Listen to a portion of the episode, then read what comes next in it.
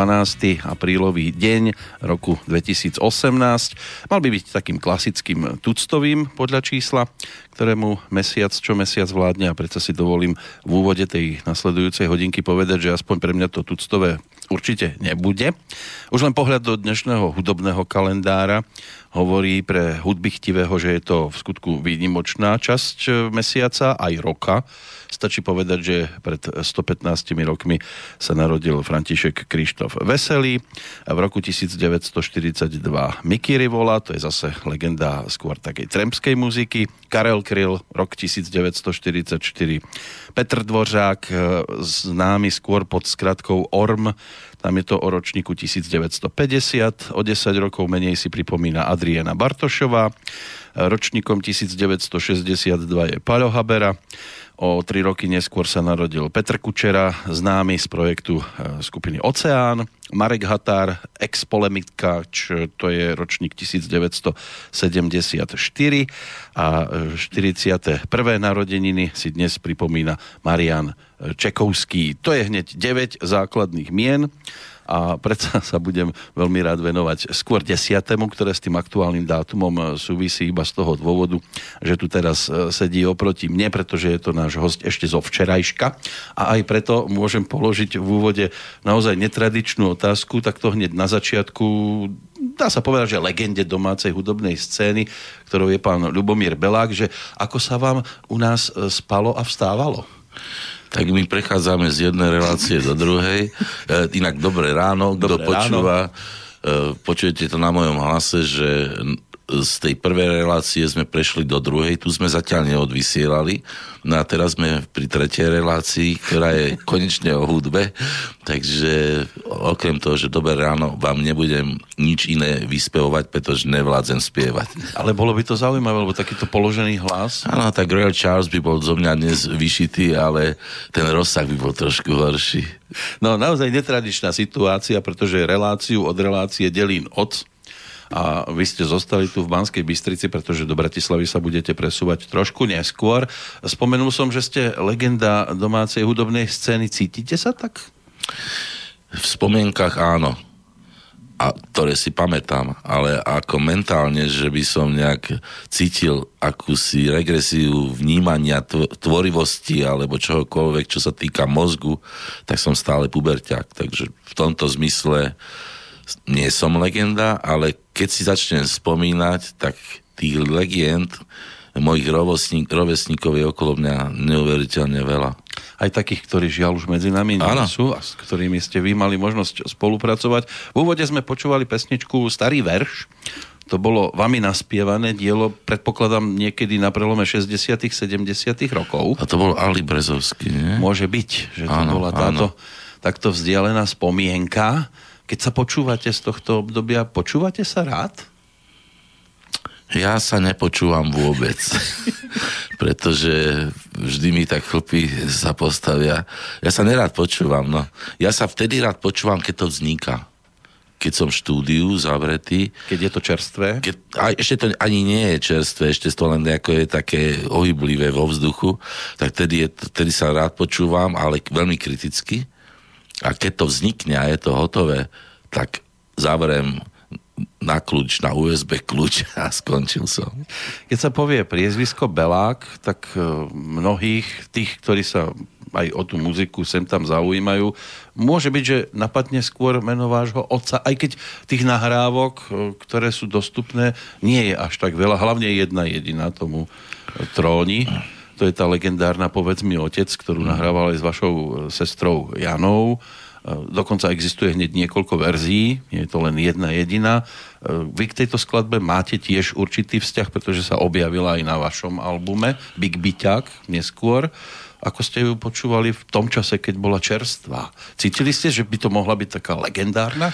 Keď vznikala tá pesnička, tak ja som bol vtedy ťažký Big Byťák, ktorý sme začínali so skupinou vtedy ešte Kometa, Players a tak ďalej. Vtedy sme všetci boli začiatočníci, ale veľmi revoluční, takže pre nás všetko, čo vznikalo mimo nás, bolo nepočúvateľné. E, ale popri tom musím povedať, že otec pracoval v, e, v divadle, ktorý sa, ktoré sa volalo Tatra Revy, no, z počiatku Tatra Kabaret a tam sa združovali vlastne všetci speváci a hudobníci, ktorí robili tzv. modernú populárnu hudbu. Čiže už nie tú swingovú, alebo tú takú slovenské tango a tie slovenské polky, tie beat polky, ale už moderná populárna hudba, kde už sa objavili aj gitary. A preto uh, som nebol až tak, by som povedal, zatrpnutý na tú hudbu, ktorú robil otec, alebo moja sestra, ale som začal vnímať ako niečo zaujímavé a s tým, že sa tam objavili už aj gitary, ja som bol gitarista, tak som to aj rád počúval a neskôr som sa, povedz mi, otec dostal tak, že som zostarol. Stal som sa dospelým a začal som tú pesničku vnímať inak, ako keď som bol mladý človek. Lebo to je, my tom hovoríme, že to je Belákovský klenot lebo to je pieseň, ktorá nikdy nezostarne a už keď tu aj nebudeme, tak tá pieseň sa bude určite hrávať. A sestra tam spievala ešte trošku inak, ako vo chvíľach, keď už ste ju vymali vo svojej kapele, aj keď aj tam sa dostala tak všeli, na výmenu. Áno, áno, s Evičkou sme si ju vymenili s Bráňom Hroncom.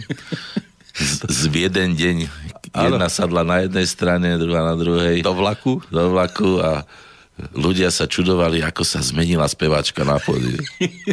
že blondín, z blondinky sa stala černovláska. No ale aj tomu niečo predchádzalo, lebo tak muzika dovtedy bola, ako vravíte, taká tá big beatová vo vašom prípade, ale niekde sa to muselo začať. Doma vás už na to nastavovali, že budete aj rávať. No žil som v tom prostredí. Nástroj. Lebo mama bola operná speváčka v Národnom divadle, v opere SND Čiže ja som vlastne odchovanec Sikerov a Suchoňov zo všetkých generálok. Napríklad, keď robili Janošika, tak my sme ešte s Vladom Dudíkom, ešte ako deti sme chodili sa pozrieť za oponu, že kedy sa napichne na, na ten hák. hák.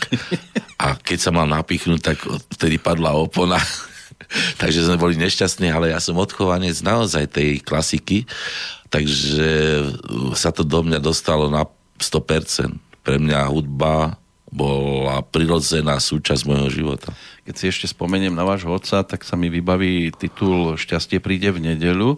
To bol film, filmová komédia o troch typéroch, e, Sasku tam tedy, alebo Športku tam riešili a váš otec tam, e, ak sa nemýlim, hral v hudobnom takom nahrávacom štúdiu. V takom opuse. Áno, tak to bola ináč na, zaujímavá vec, taký vynález celkom zaujímavý, že prišiel niekto do nahrávacieho štúdia, ktokoľvek si zaplatil, taká pani sa mi tam vždy vybaví, ktorá tam prišla a spievala tam na klavír a potom taká dojatá, takú skladbu naspievala, taká dojatá dojatá odchádzala z toho štúdia.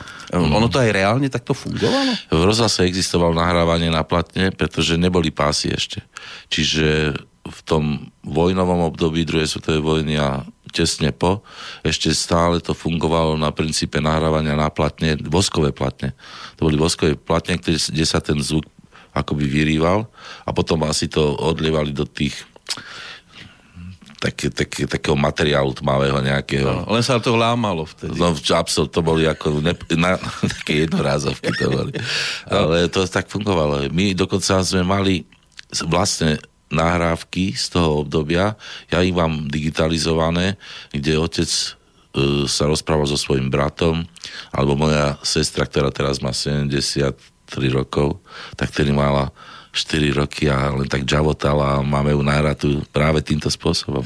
No ale než ste sa vy dostali do štúdia nahrávacieho ako muzikant, tak ešte muselo uplynúť nejaké to obdobie tých hudobných začiatkov. No, nebolo to tak dlho. Nebolo? Ja, ako Big Byťáci, my sme boli jedna z malá kapel, my sme boli uh, orchestrálna skupina, taký The Shadows na Slovensku a my sme už vlastne v 65. nás zobrali do rozhlasu, vtedy bola taká, že bodrá vlna a my sme spravili prvé nahrávky, čo, čo je vlastne rarito, že po 50 rokoch nám vyšla teraz platňa, vinilová platňa The Player s 11 nahrávkami. To je ako neuveriteľné, to je rarita. Takže my, ja už od prvých krokov som bol štúdiový hráč.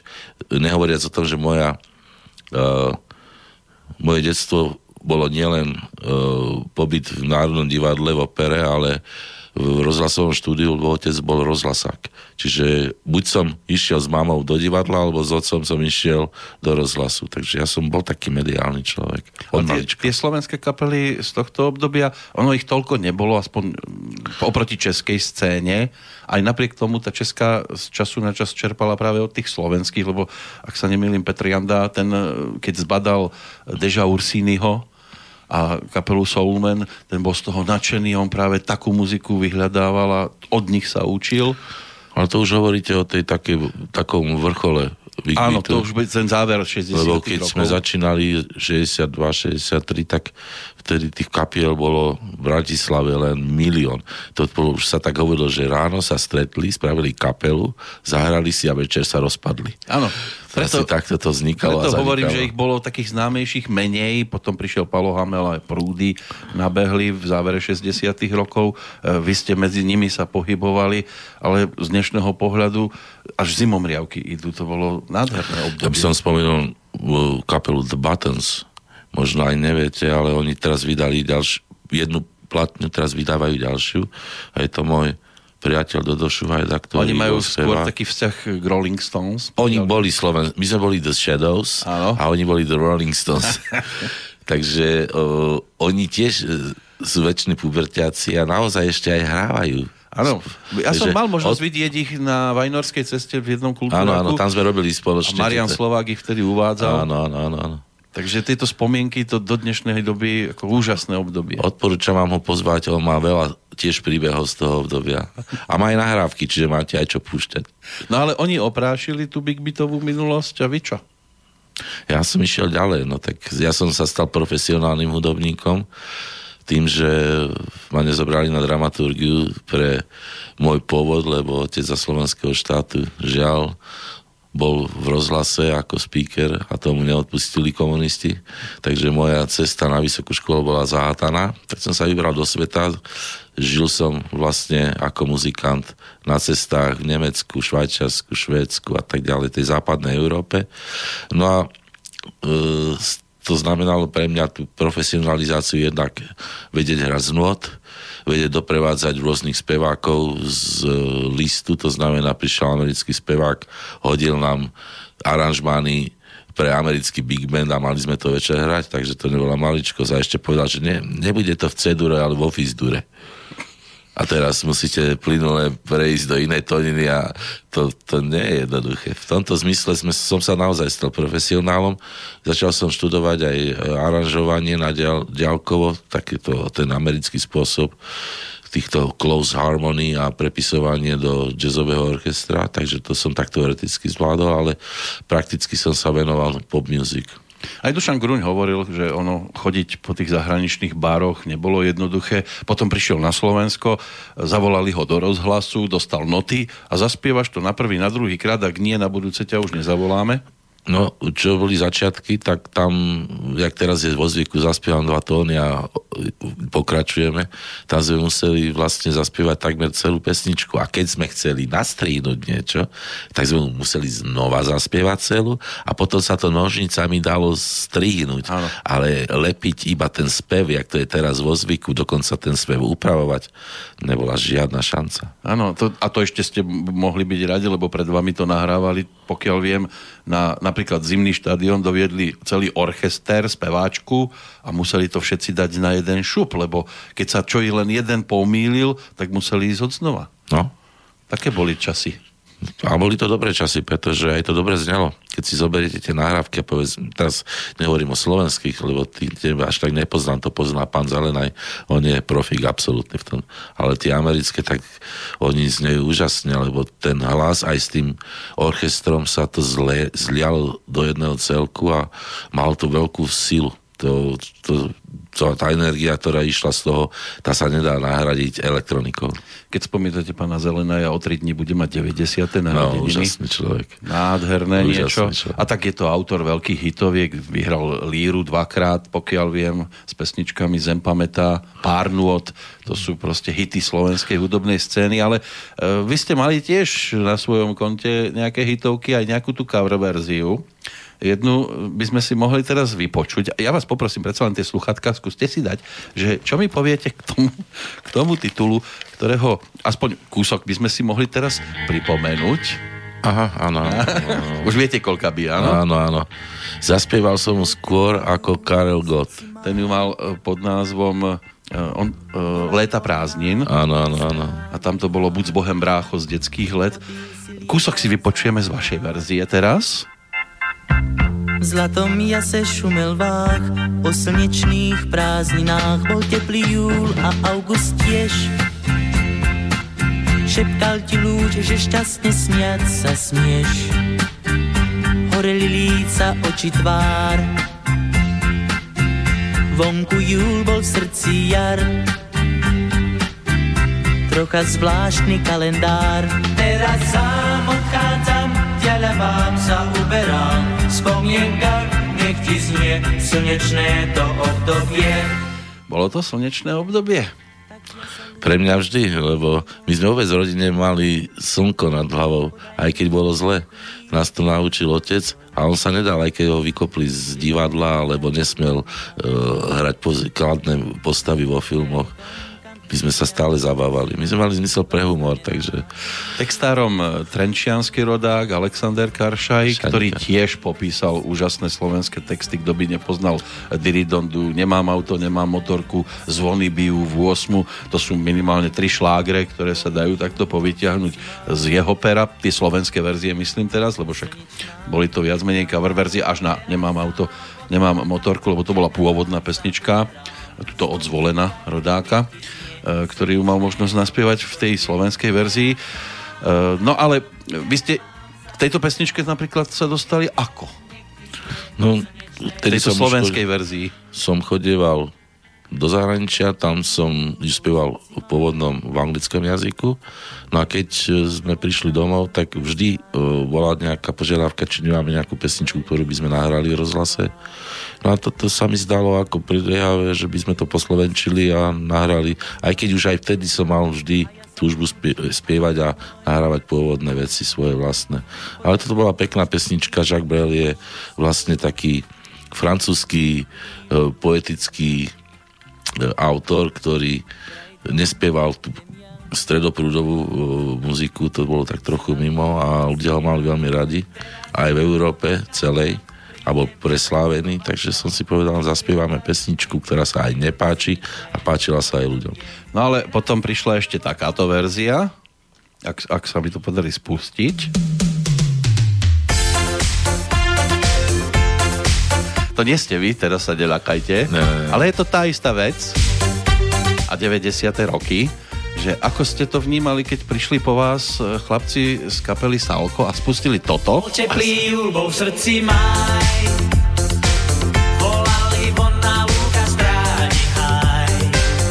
ani nepočul nikdy. Nie. Ale je to veselé, sa mi to páči, je to vtipné. Oni Bola boli, taká- vôbec boli vtipní. To bola taká dancefloorová e, vlna, ktorá sa v 90 rokoch u nás rozbehla od Maduáru a cez Salkovcov to išlo. A oni siahli práve po hitovke, ktorú ste vy pôvodne ponúkli, takže toto nemáte tak napočúvané. Prvýkrát v živote som to počul. Je, som absolútne prekvapený a oni to robili dobre, ako to je kvalitná muzika. Nie je to, jak by som povedal, taký nejaký šumtak. Áno. No ale dosť bolo spomínania na takéto záležitosti, predsa len vy ste v podstate big byťakom do krvi, dá sa povedať. A zostali ste tomu verní dodnes. Prečo vás nezlákali iné žánre? Mňa oslovilo slovo.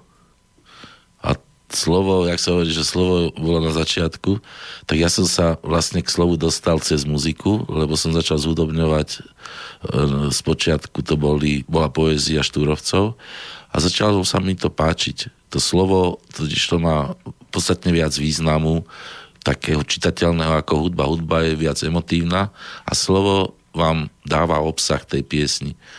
A to ma tak primelo viac sa venovať slovu, významu a k tomu podriadiť aj hudbu. A to už nie je pop music, to už je skôr poézia. Ale mali ste tam e, vo svojej blízkosti už spomínanú Evu Kostolániovú. Ona podľa mňa až taká big piťačka nemusela byť, aspoň teda väčšina repertoáru to tam neťahá, aj keď sa nájdú aj staršie veci, e, ktoré mala možnosť naspievať. E, Ako speváčku ste ju zrejme rešpektovali a dodnes rešpektujete?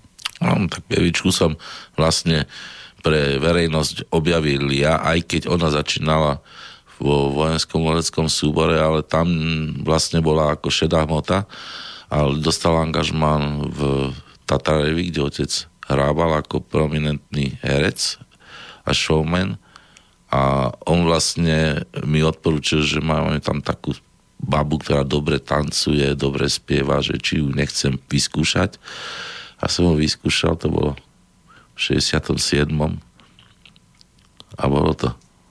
Okamžite sme si padli do náručia a spolu sme vlastne asi dva roky fungovali.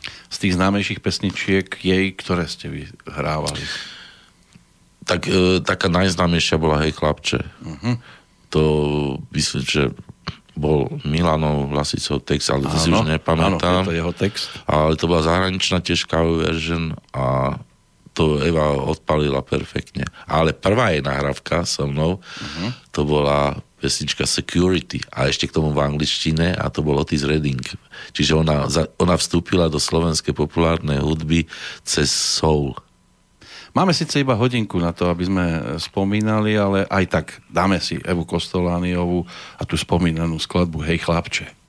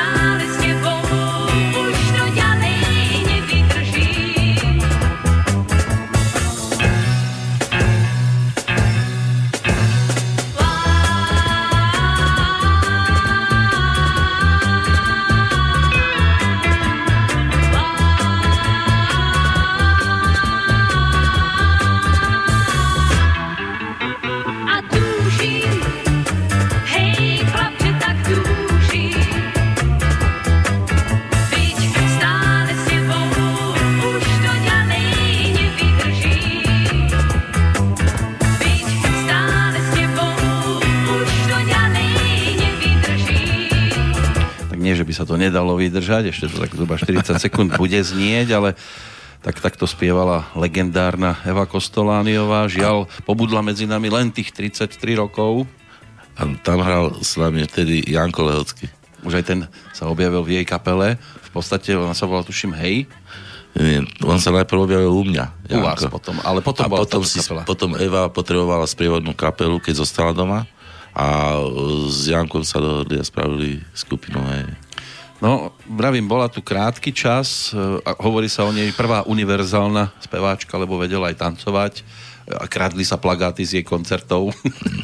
lebo taký je tá záznam niekde statier, tuším, že mala prísť na vystúpenie, nakoniec neprišla, lebo niečo sa cestou pokazilo, tak si e, diváci aspoň odnesli domov plagát. No, tak.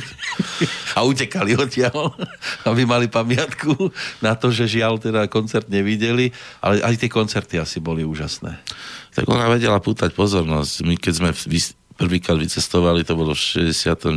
roku do Švajčiarska, na prvé naše angažmá, a to neboli bary, to boli dancingy takzvané, kde bol aj show program, čiže sa, my sme hrali do tanca, to bolo v Montre, a potom zrazu nastala prestávka, my sme sa dali do kostýmov a urobili sme show, to znamená nielen zahrali, ale zatancovali, nejaké efekty sa tam objavili a my sme si pripravili cigánske show.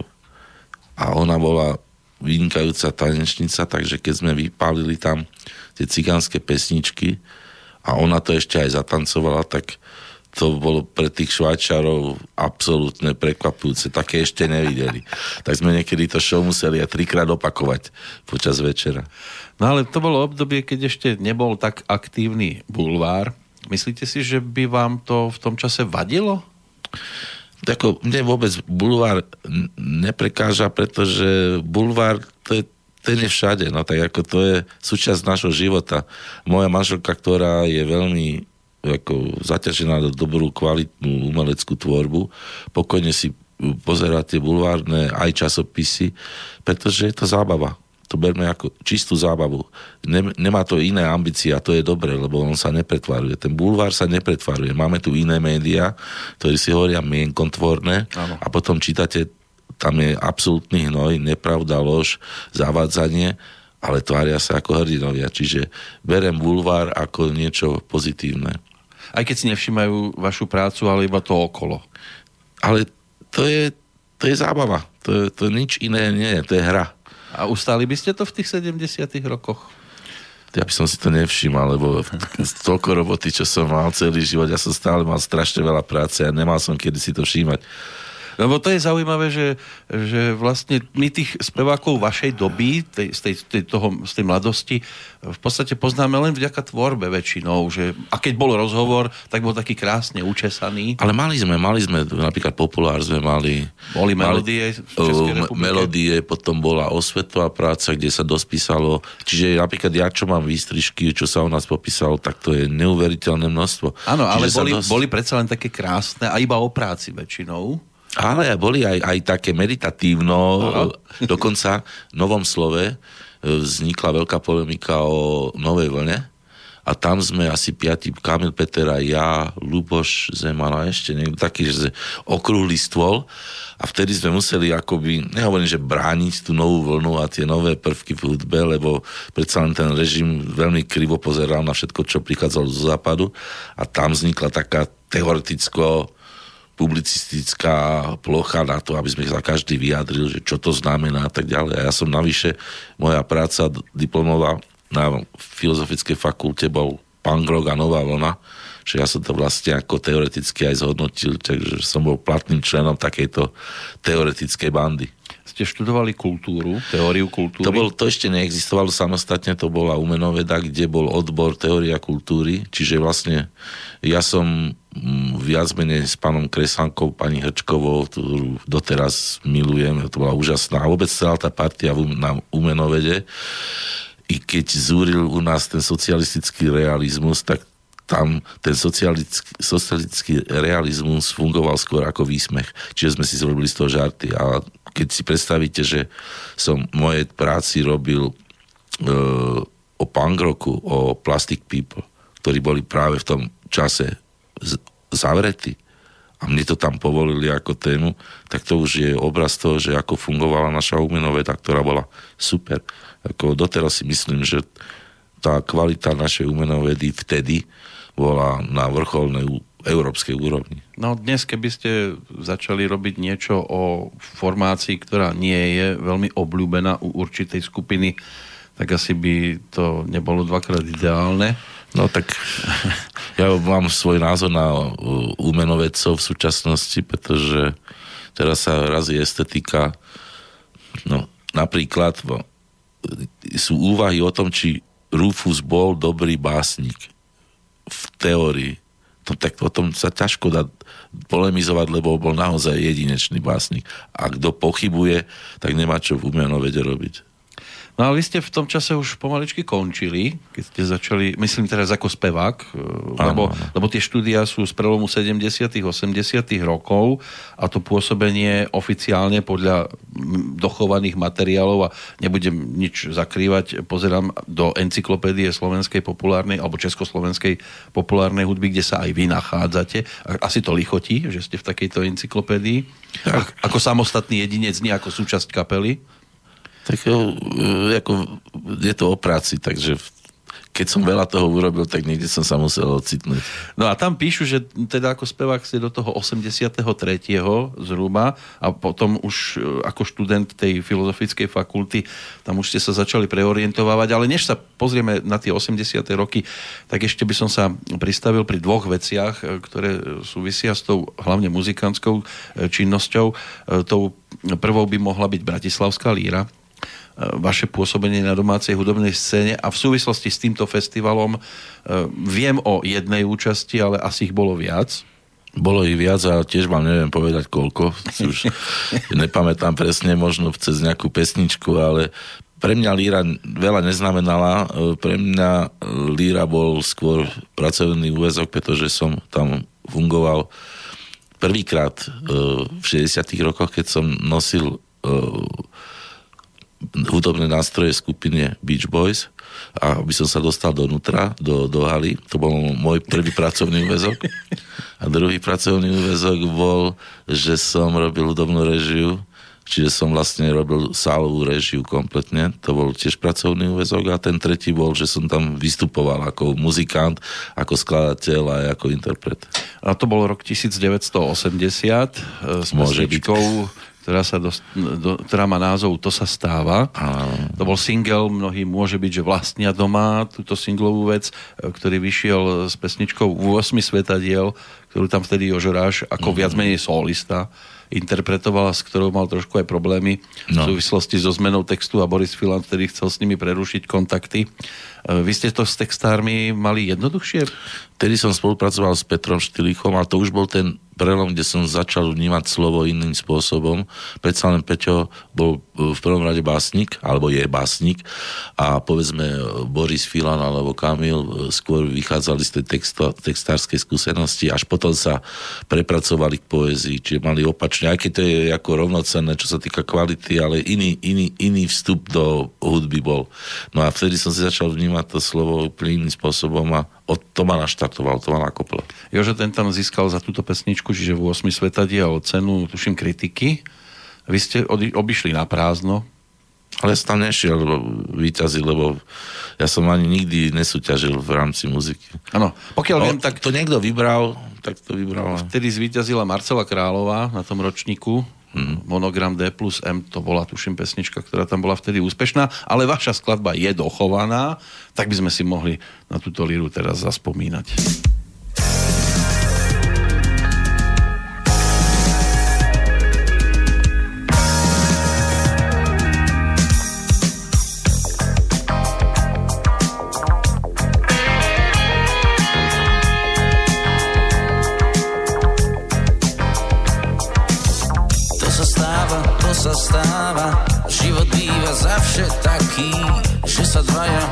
Sa dvaja rozídu jak ranné vlaky.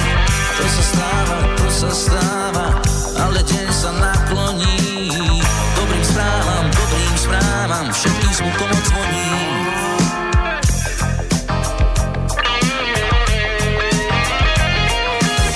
To sa stáva, to sa stáva, život býva zavše krutý. Žutne tráva, žutne tráva, ale svet sa ďalej krúti. To sa stáva, to sa stáva, otvor náruč do Korán.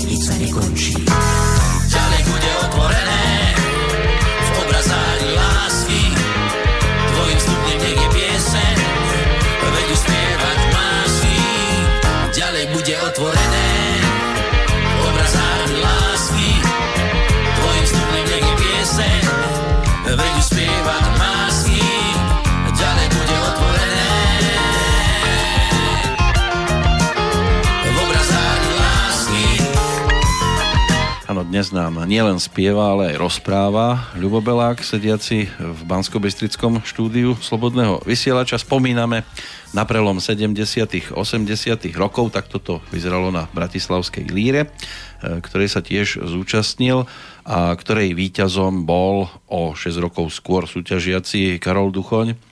A to už je ďalšie meno, s ktorým máte bohaté skúsenosti aj po tej muzikantskej, aj po tej ľudskej stránke. Veru, veru, veru. Karol bol úžasný. To bol úkaz, to nebol človek. Alebo ešte, je to tak, e, taký, taká osobnosť, ktorá sa dá o ktorej sa dá spomínať len cez rôzne aféry, lebo to bol afermen od začiatku do konca. On sa zobudil a hneď bolo zle. Nehovoria, teda, nehovorím o tom uh, piti, lebo to sme boli všetci na jednej lodi, ale on mal také rôzne záujmy a, a aktivity, napríklad on skúpával nejaké mažiare, a ktoré vozil Mercedesy a hovorím, na čo ti to je? Že to budem kupovať a potom to niekde predám. Úplná, ne, úplná blbosť nejaká, ale on to robil. On, alebo prišiel niekde a sa dohodol na nejakých e, teda kšeftoch a pritom nevedel o tom nič, nevedel ani kde, čo, ako, ale dostal sa, je in, akože niečo robím, som aktívny, nielen spievam, ja robím aj iné veci. Mne to pripomína aj Milana Chladila z českej strany, ktorý bol podobný, taký e, aj priateľský typ, ktorý prišiel napríklad do továrne, zistil si krstné meno riaditeľa a hneď tým krstným menom ho pri vstupe do riaditeľne oslovil a odišli z továrne s klobúkmi, keď vyrábali klobúky. ale nie preto, že by chcel kopec klobúkov pre seba alebo to nejako predať potom, ale on to potom rozdával. Áno, áno, inak toto je aj u Karčio, že on všetko rozdal. Aj peniaze. Nakoniec vždy to bolo tak, že Lubo, nemáš nejaké peniaze? to sa nám stalo pri oslave moje, narodenia mojej cery, kde sme práve v Bystrici sa to udialo, v Národnom dome. Že, a to musíme oslaviť, lebo všetkých vás, ja tu hovoril Karči, že všet, celú kapelu pozývam do baru, tam to roztočíme. A keď to dokončil toto pozvanie, tak sa obratil na mňa, no Lubo, máš peniaze? ja som ešte, ak som kapelník, tak ja musím mať tie peniaze. No ale po tej speváckej stránke dodnes e, sa o ňom rozpráva kvet na to tie nahrávky, ktoré sú dochované a je ich na to, že spieval tiež v podstate krátku dobu, do 35 ani to nie, tak e, je ich množstvo a tak nastávané, dalo by sa povedať, že on dal tú latku tak vysoko, že mnohí, ktorí ich chcú spievať, tak to jednoducho podliezajú. Mm. Tak ten Kuli ešte to tak e, vedel... Uh, Áno, v dolinách. V dolinách aj uh, robil taký samostatný program s, uh, s Karolovými pesničkami, ale ten Karol mal, to, bol, to nebolo len umenie, to bola vášeň. A keď niekto spieva s vášňou, tak to je taká energia, ktorá, to je, ja tak prirovnám v hereckej tvorbe Kukurovi, že keď vyšiel na javisko, najprv, je prázdne, veľké, veľká sála, povedzme, v Eroháčku v Bratislave, a je to prázdne. Zrazu príde duchoň a je to plné on vlastne obsadil svojou energiou a svojou osobnosťou kompletný priestor. Tam, keď ešte chcel niekto prísť na javisko, sa tam nezmestil. Áno, on vošiel na, na pódium a dal úsmev, roztvoril náruč. A zaspieval božsky. A to bolo, to publikum mu ležalo v podstate pri nohách. Keď si vybavíme napríklad, ja tak často používam príklad pesničku Na srdci mi hraj, to Karol naspieval, mal 21 rokov. Mm ale to je neuveriteľne, tam z toho cítiť takú skúsenosť, ako keby to spieval chlap, ktorý si už veľa prežil. On, si, on sa netrápil so spevom nikdy. On to bral ako, samozrejme, dajte, niečo vám zaspievam. On, on, on nikdy si neuvedomoval to, že čo, čo to znamená pre takého človeka, ktorý sa v tej muzike vyzná a ten naozaj otvára ústa, lebo on, on sa narodil ako spevák a aj umrel ako spevák. A to, je, to sa málo komu podarí. Celý život byť v jednej roli. Oni ho porovnávali často s Karlom Gotom. Braveli, Karol je vyštudovaný a Karol je zase taký od prírody. Videli ste to aj vy takto? No tak je to, mám osobné skúsenosti, lebo som spolupracoval aj s Gotom, napríklad Čielka Maja. Ano. To som ja u Svobodu nahrával s Kájom A predtým ešte... Ste mu to predspievavali trošku, nie? Bolo to zložitejšie ešte. bolo to veľmi náročné, musím povedať.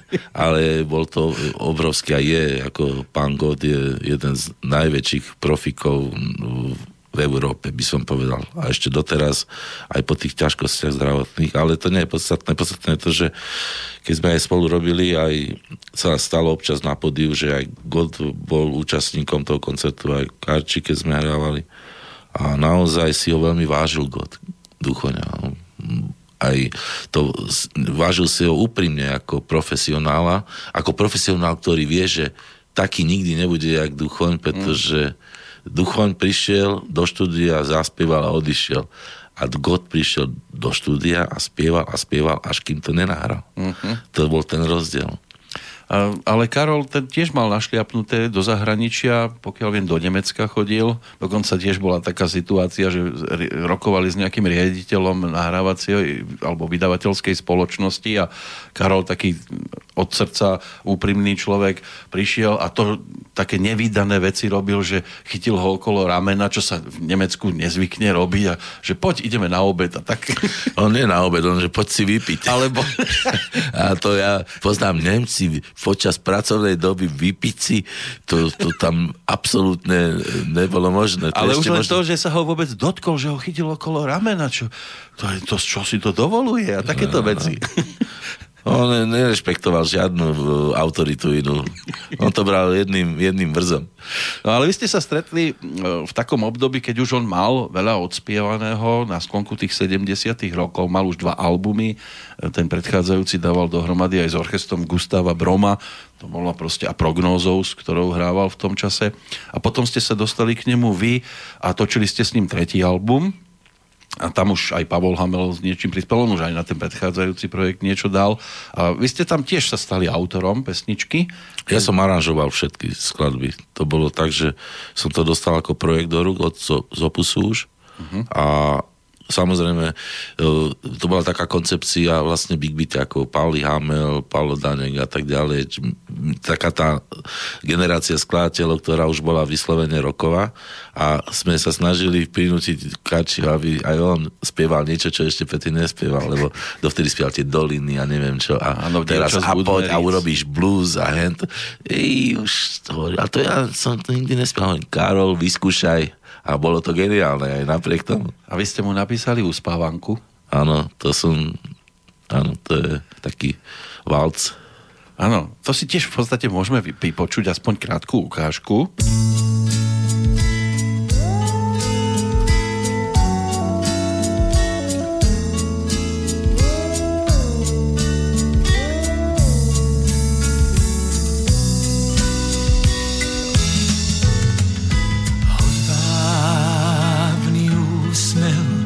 perinúkajú, kvitnú záhony tvojich líc. Bankúše dlaní nehlúk majú, spusti záclony myhaní. Aj môj sen jediný tížko ti rád.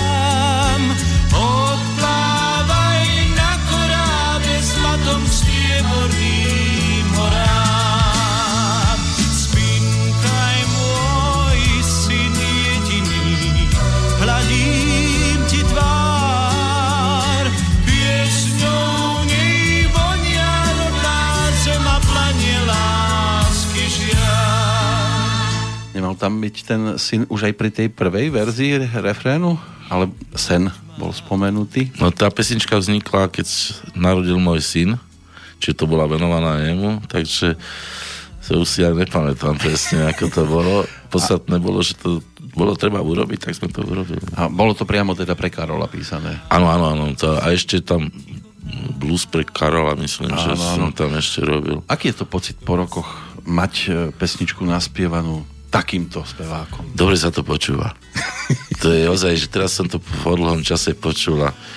E, už aj e, keď si to tak je to úžasné, tak tento prerez, čo ste mi tuto popúšťali, že jak sa to vyvíjalo všetko. A tam za tým som aj videl, aké gitary som používal a čo som začal hrávať a ako som to začal hrávať a čo som skladal a ako som to vnímal. Takže toto bolo pekné obdobie s tým A koľko tých gitár vám prešlo rukami? Vám no. ako muzikantovi? Tak e, rôzne gitary. Ja som sa trápil aj s gitarami, ktoré nefungovali, ale dve boli základné. To bol Fender Stratocaster, ale hm, zlomový moment bol, keď som e, dal, dostal do rúk Lespova Gibson čierny, tak jak mal uh, v, uh, z, no, z Olympiku Petr, Petr tak my, mal, my sme mali dokonca aj rovnaké snímače uh-huh. Di Marcio, ktoré boli také zvláštne, lebo ten klasický Gibsonácky som vyhodil snímač, to boli dva snímače, ja som vymenil ho za Di Marcio, ktoré už mali taký ten prebudený zvuk, čiže keď aj zahral čisto, tak bol taká, malo to taký ten ťah, čo Fender ja vám hovorím, Fender je guličkový. Ja som aj trochu zaneveril potom na Fender a mám ho síce ďalej, ale ten Gibson to je jak sadivárky v úsliach. Petr Janda zostal tej gitare dlho verný, on ju v podstate vymenil, keď menili bubeníka, už potom začal hrávať aj trošku na inú gitarku, takže asi to bol naozaj výborný nástroj. Úžasný, úžasný. No ale potom došlo k tomu u vás, že ste jednoducho po tej povedzme, že aktívnej činnosti ste to zavesili na klinec? No bolo tam ešte také medziobdobie, to bolo práve naznačené už tom, to sa stáva, pretože ja som mal vynikajúcich muzikantov. Napríklad na basu hral otec Martina Valihoru, Dušan Valihora. E, bol tam Ďuro Bartovič. Vlastne váš švagor? Áno. E, Ďuro Bartovič, ktorý potom hrával vo Fermáte. A e, to boli ozaj super hráči. A tak som spravil projekt LBT Luobel Actin. A to som spravil aj dlhohrajúcu platňu.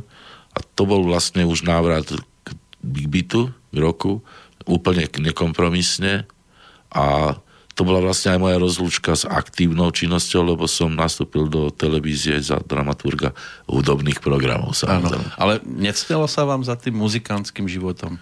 Za tým vláčením aparatúra a behaním po, po koncertoch. A po hoteloch. A po hoteloch, absolútne nie. Ale najhoršie je to, že ja som si myslel, že a teraz, keď skončím s, muzikou, s muzikantským životom, tak zostanem doma nikam nebudem cestovať. Som prišiel do televízie a išiel som do Taškentu. A to je prečo? Že ty musíš, lebo sme robili taký veľko, veľko film jeden a ja som bol dramaturgom to bolo hrozné. Som, ešte som aj lietadlom vláčil uh, natočené kotúče filmu. Takže ten osud toho cestovania mi zostal stále. Dnes som v Bystrici. Ale je to ideálne, keď človek, ktorý má za sebou také skúsenosti muzikantské, potom prejde do pozície, že to viac menej riadi. Bol aj rešpekt? K čomu? K vám smerom. Tak mňa sa báli. Mňa sa báli. To, tento problém som ja mal, že nebojte sa, však ja som len človek. A pritom ja som nebol vyštudovaný dramaturg, ale som bol profik, eh, lebo som vedel čítať noty, vedel som povedať muzikantom, čo majú robiť, ale nemajú a vedel som hodnotiť veci. A práve keď som vstupoval do televízie, tak vznikal Triangel. Áno.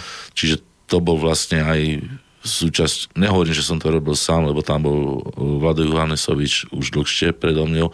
Ja som vlastne miesto Borisa Filana sme si vymenili stoličky, takže ja som miesto Borisa prišiel a vtedy sme začali dávať dokopy ten triangel, čo vlastne na tú dobu bol úžasný projekt. A to bolo také voľné pokračovanie predtým uh, bežiacej hitparády 5xP? Nebol voľné, lebo preto, lebo znik, tam sa dostávali iné žánre hudobné. Folk, alternatívna hudba, rock, čo v 5 nemalo šancu sa dostať. Bol to taký projekt, kde boli rozdelené tie žánre ano, ano. a tam e, vtedy mohli ísť aj trošku iní muzikanti. Než no úplne, len... úplne, úplne. Áno, áno, áno. Ale vydržalo to dosť dlho na televíznych obrazovkách, ale napokon to skončilo. Všetko raz skončí. A vy ste potom na začiatku 90 rokov e, vytiahli iný projekt a to bol ten legendárny Rytmik, Áno, rytmik s, Mekým. Ale to vznikalo ešte v 89.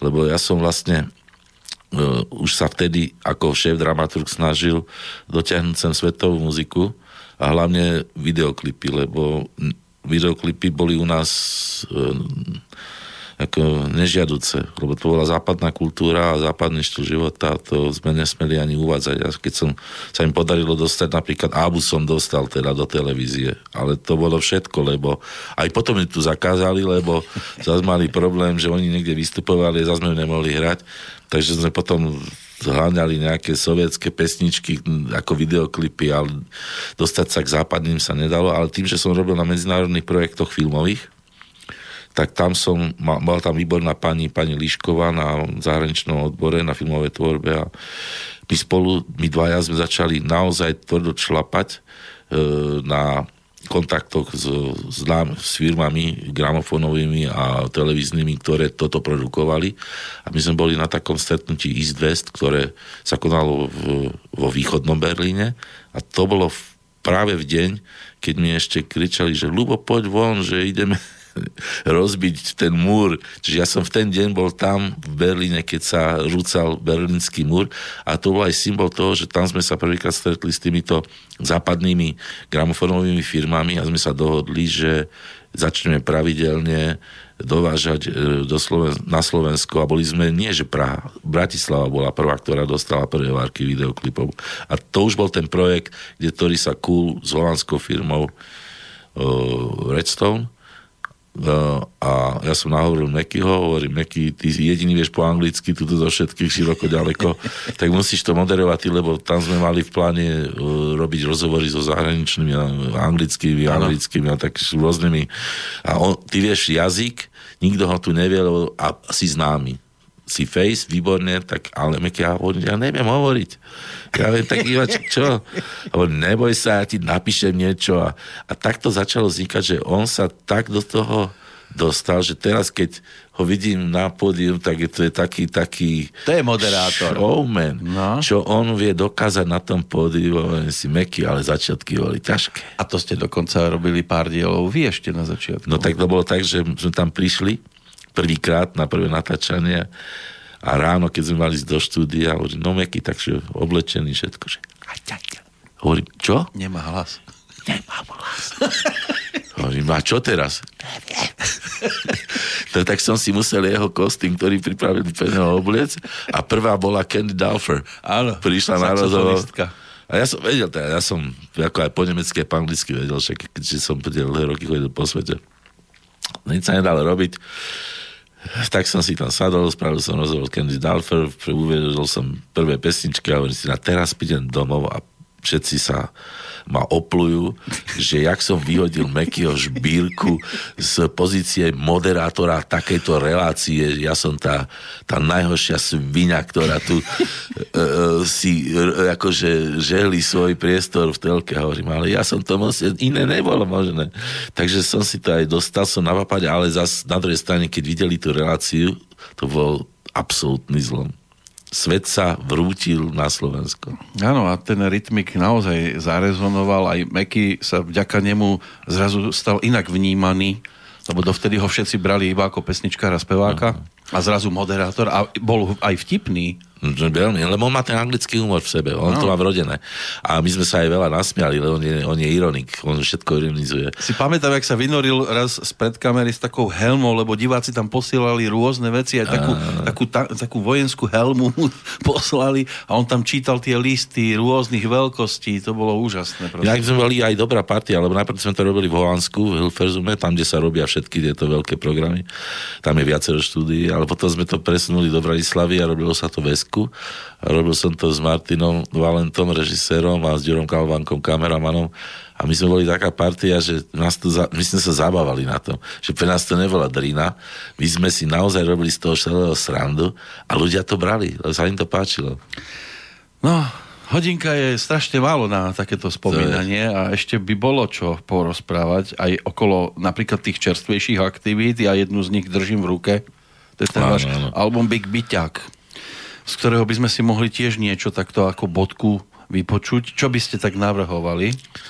Tak je tam jednu piesen z toho spievam často, pretože ľuďom sa páči, ale je to veľmi smutná pesnička. A neviem, či to je piesen z papiera. Piesen z papiera, takže to budeme musieť asi otvoriť tento náš CD To tam, to prehrávač. tam nemáme, čo? lebo to nemáme pripravené tak, ako som si myslel, že budeme Aha, mať. aha. ale, ale, Ale nie tak- je problém, nie je problém, lebo CD máme k dispozícii, takže my si to môžeme vypočuť. Áno. A tento album, keď sa dnes naň pozeráte, ako ho vidíte? No tak to bola taká zbierka toho rôzneho, čo som buď napísal a bolo v šuflíku, alebo sa, som sa chcel, uh, ak by som povedal, vyspovedať z rôznych hudobných žánrov. Čiže som je tam od folku, cez big beat, cez rock, až po takú tú smiešnú pesničku Roman. To som napísal môjmu kamarátovi Ro, Romanovi Vykysalému z kremnických gegov. Keď mal narodeniny a som nevidel, či aký dáček bude, tak som mu zložil pesničku. A to je Cajdák obyčajný, ale ako, bolo to brané ako žart. Až po smutné veci, Rufusa tam mám, to, to, jednu pieseň a našťastie, ako som, lebo ja som, ja milujem Rufusa, to je môj taký ideál uh, práce so slovom a som si vybral jeden jeho text a bol som za ním a som s ním komunikoval pri tvorbe tejto piesni a on sa dožil toho, že som mu to ešte doma pustil, on si to vypočul a páčilo sa mu to. To je tie podobenstva o hniezde, alebo podobenstvo o, hniezde. No ale táto piesen z papiera vznikla naozaj tak, že najprv vznikol text a potom som k tomu prišiel nejakú tú hudbu.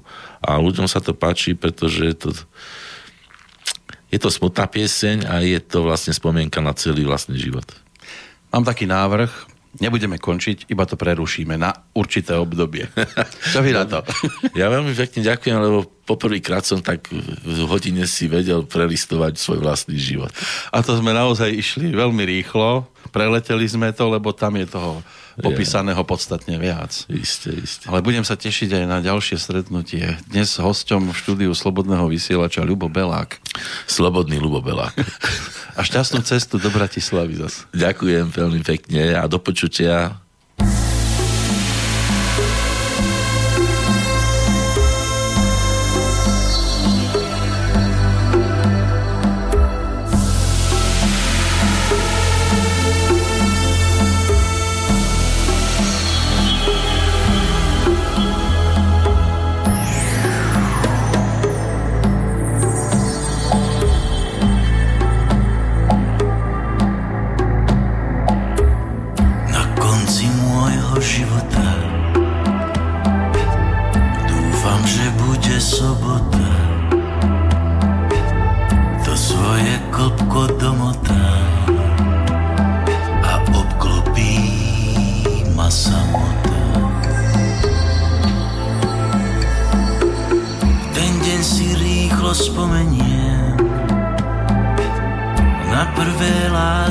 Dotyk pier na bitky stopy mladosti, na všetky krásne hlúposti. Zabehnem si za priateľmi, ovoniam koláč nedelný, potiahnem prvú cigošku, Ah.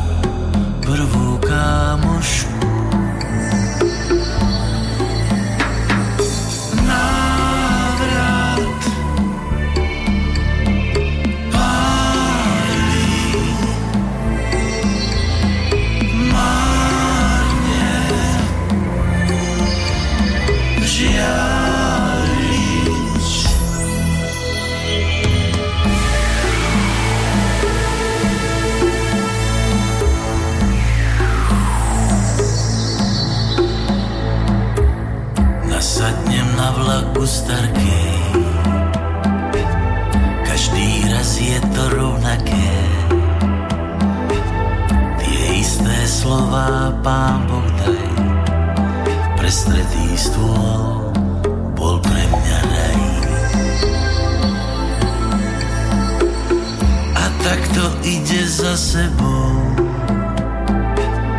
Bývalo ťažko, veselo. Škoda, že všetko koniec má. Aj táto pieseň z papiera. Už len pár ťahov z mráka sa. Tak toto končí do frasa Obrazy blednú zatvára Vypnite svetlo. Teraz chcem byť sám